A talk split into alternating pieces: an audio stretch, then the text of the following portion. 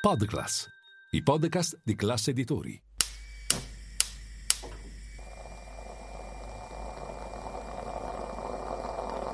Buongiorno dal gruppo Classe Editori. Io sono Massimo Brugnone. Oggi è mercoledì 25 gennaio e queste sono notizie a colazione, quelle di cui hai bisogno per iniziare al meglio la tua giornata.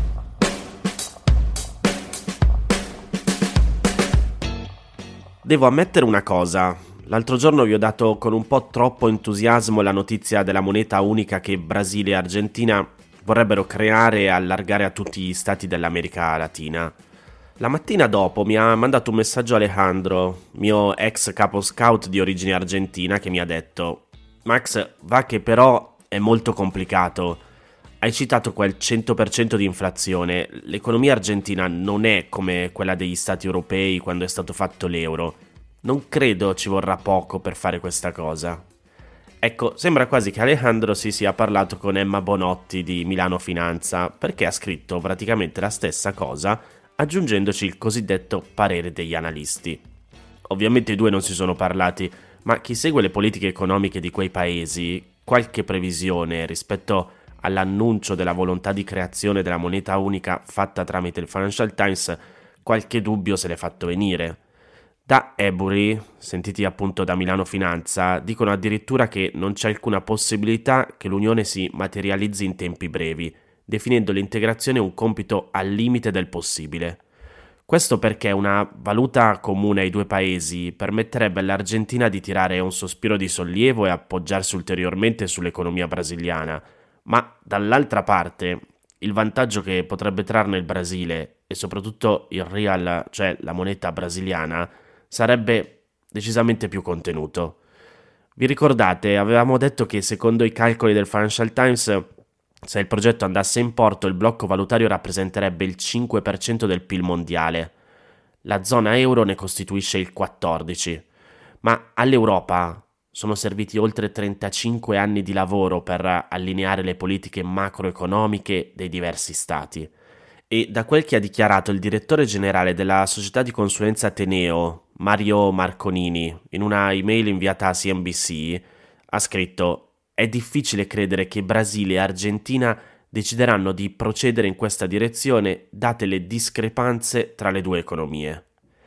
Durante la sua visita in Argentina, Lula si è impegnato solamente in una prima fase esplorativa del progetto, ricorda Emma Bonotti su Milano Finanza, e secondo Marconini il suo modo di stare al gioco riflette il desiderio del suo governo di restaurare buone relazioni con l'Argentina e il resto del continente, e non un passo concreto verso l'integrazione valutaria dei due mercati.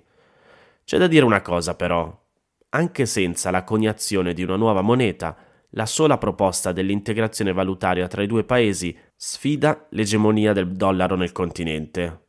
Del resto, nei primi 11 mesi del 2022, i flussi commerciali tra Argentina e Brasile hanno superato i 26 miliardi di dollari, in aumento quasi del 21% rispetto allo stesso periodo del 2021. Non so se avete seguito in questi giorni la polemica, soprattutto sui social, sulla farina di grilli. Ieri il ministro delle infrastrutture Matteo Salvini ha twittato così. Ci opporremo con ogni mezzo e in ogni sede a questa follia che arricchirebbe qualche multinazionale e impoverirebbe la nostra agricoltura e la nostra cultura. In realtà, proprio ieri è il giorno dal quale si può iniziare a comprare nell'Unione Europea la farina parzialmente sgrassata di Acheta domesticus, grillo domestico, e da domani, 26 gennaio, entrerà anche in vigore il regolamento che autorizza la commercializzazione delle larve di Alphitobius diaperinus, verme della farina minore, congelate, in pasta, essiccate e in polvere. È da giugno del 2021 che la Commissione europea ha iniziato ad ammettere la vendita di alcuni insetti.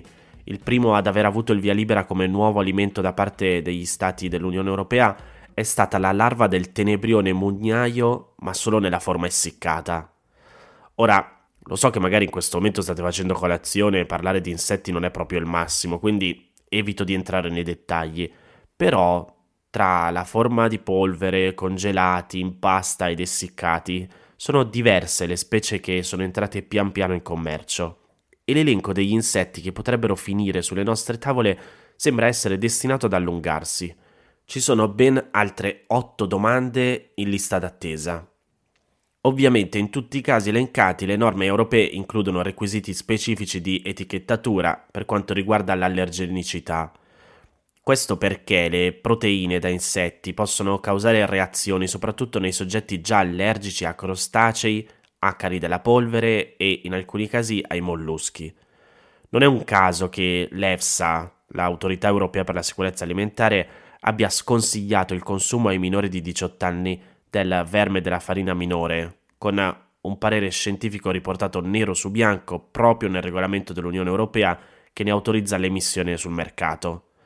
Tuttavia, a livello europeo si vedono gli insetti e le proteine alternative in generale come una risposta all'aumento del costo delle proteine animali, del loro impatto ambientale, dell'insicurezza alimentare, della crescita della popolazione e della corrispondente crescita di domanda di proteine tra le classi medie.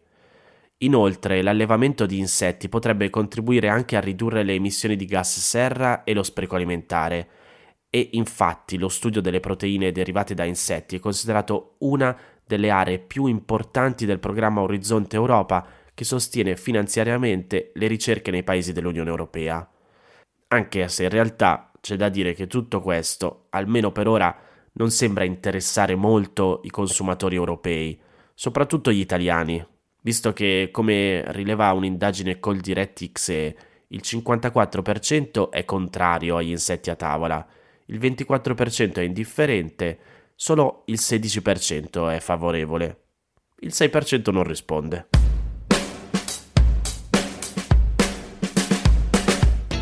Sono stato un po' bloccato prima di scrivere questa notizia perché mi sono fermato a pensare a quanto accaduto a una mia carissima amica, Daniela, due anni fa. All'improvviso una notte è venuto a mancare suo fratello. Era giovane e anche dopo la morte aveva ancora una possibilità di fare del bene e Daniela con la sua famiglia glielo hanno fatto fare. Hanno donato gli organi e salvato o migliorato la vita di altre persone. E l'anno scorso, il 2022, in Italia c'è stato il record per le donazioni di organi, tessuti e cellule staminali emopoietiche, che non so cosa voglia dire esattamente, ma per la prima volta hanno superato quota 1800. Sono i dati che emergono dal report preliminare elaborato dal Centro Nazionale Trapianti presentato ieri dal Ministro della Salute Orazio Schillaci. Però, nonostante anche il numero di trapianti sia un aumento, quindi alla fine questa è una bella notizia, il ministro ha ricordato che ci sono ancora molti pazienti in attesa di trapianto e i fabbisogni non sono ancora del tutto soddisfatti. Bisogna dunque promuovere di più la cultura della donazione. Infatti, se andiamo a guardare i numeri, sono ancora molti no alle dichiarazioni di volontà in favore della donazione degli organi. Al 31 dicembre 2022 le dichiarazioni di volontà alla donazione depositate nel sistema informativo trapianti hanno superato quota 14 milioni e mezzo, dei quali il 72% ha dato il consenso, mentre il 28% no. Quelle registrate invece nei comuni italiani attraverso il sistema della carta d'identità elettronica sono state oltre 2 milioni e mezzo, con una percentuale di no del 31%. In generale ad essersi espresso sia positivamente che negativamente però è solo la metà dei cittadini che hanno fatto richiesta del documento, della carta d'identità, mentre l'altra metà appunto ha deciso di non registrare alcuna indicazione. I no alle donazioni sono più alti nelle regioni del sud, dove sfiorano, in qualche caso anche superano il 40%, e anche il no tra chi ha tra i 18 e i 30 anni è più alto rispetto a chi per esempio ha tra i 30 e i 40. Segno questo che bisogna fare un lavoro di sensibilizzazione soprattutto verso le giovani generazioni.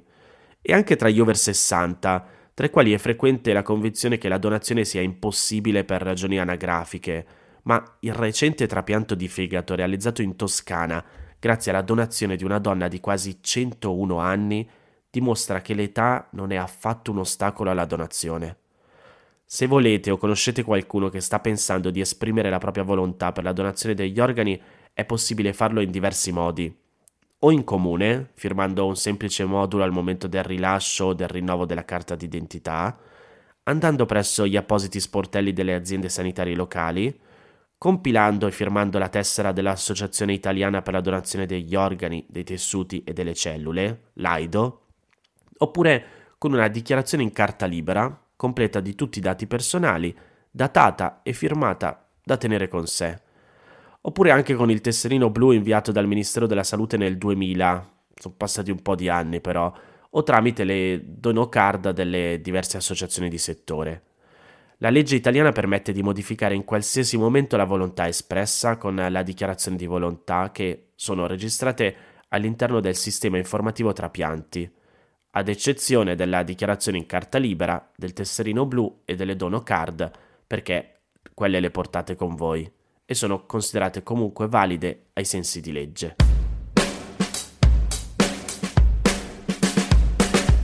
Queste erano le notizie a colazione di oggi. Se volete suggerirmi alcune notizie o mandarmi i vostri commenti su quelle trattate, potete scrivermi all'indirizzo notiziacolazione.it. Come sempre, se volete potete diffondere questo podcast condividendolo con qualcuno a cui pensate possa interessare e se volete rimanere aggiornati c'è il canale Telegram di Notizia Colazione. Nel sommario della puntata trovate il link per eh, gli altri podcast del gruppo Classe Editori. Io vi aspetto domani per iniziare insieme una nuova giornata. Un saluto da Massimo Brugnone.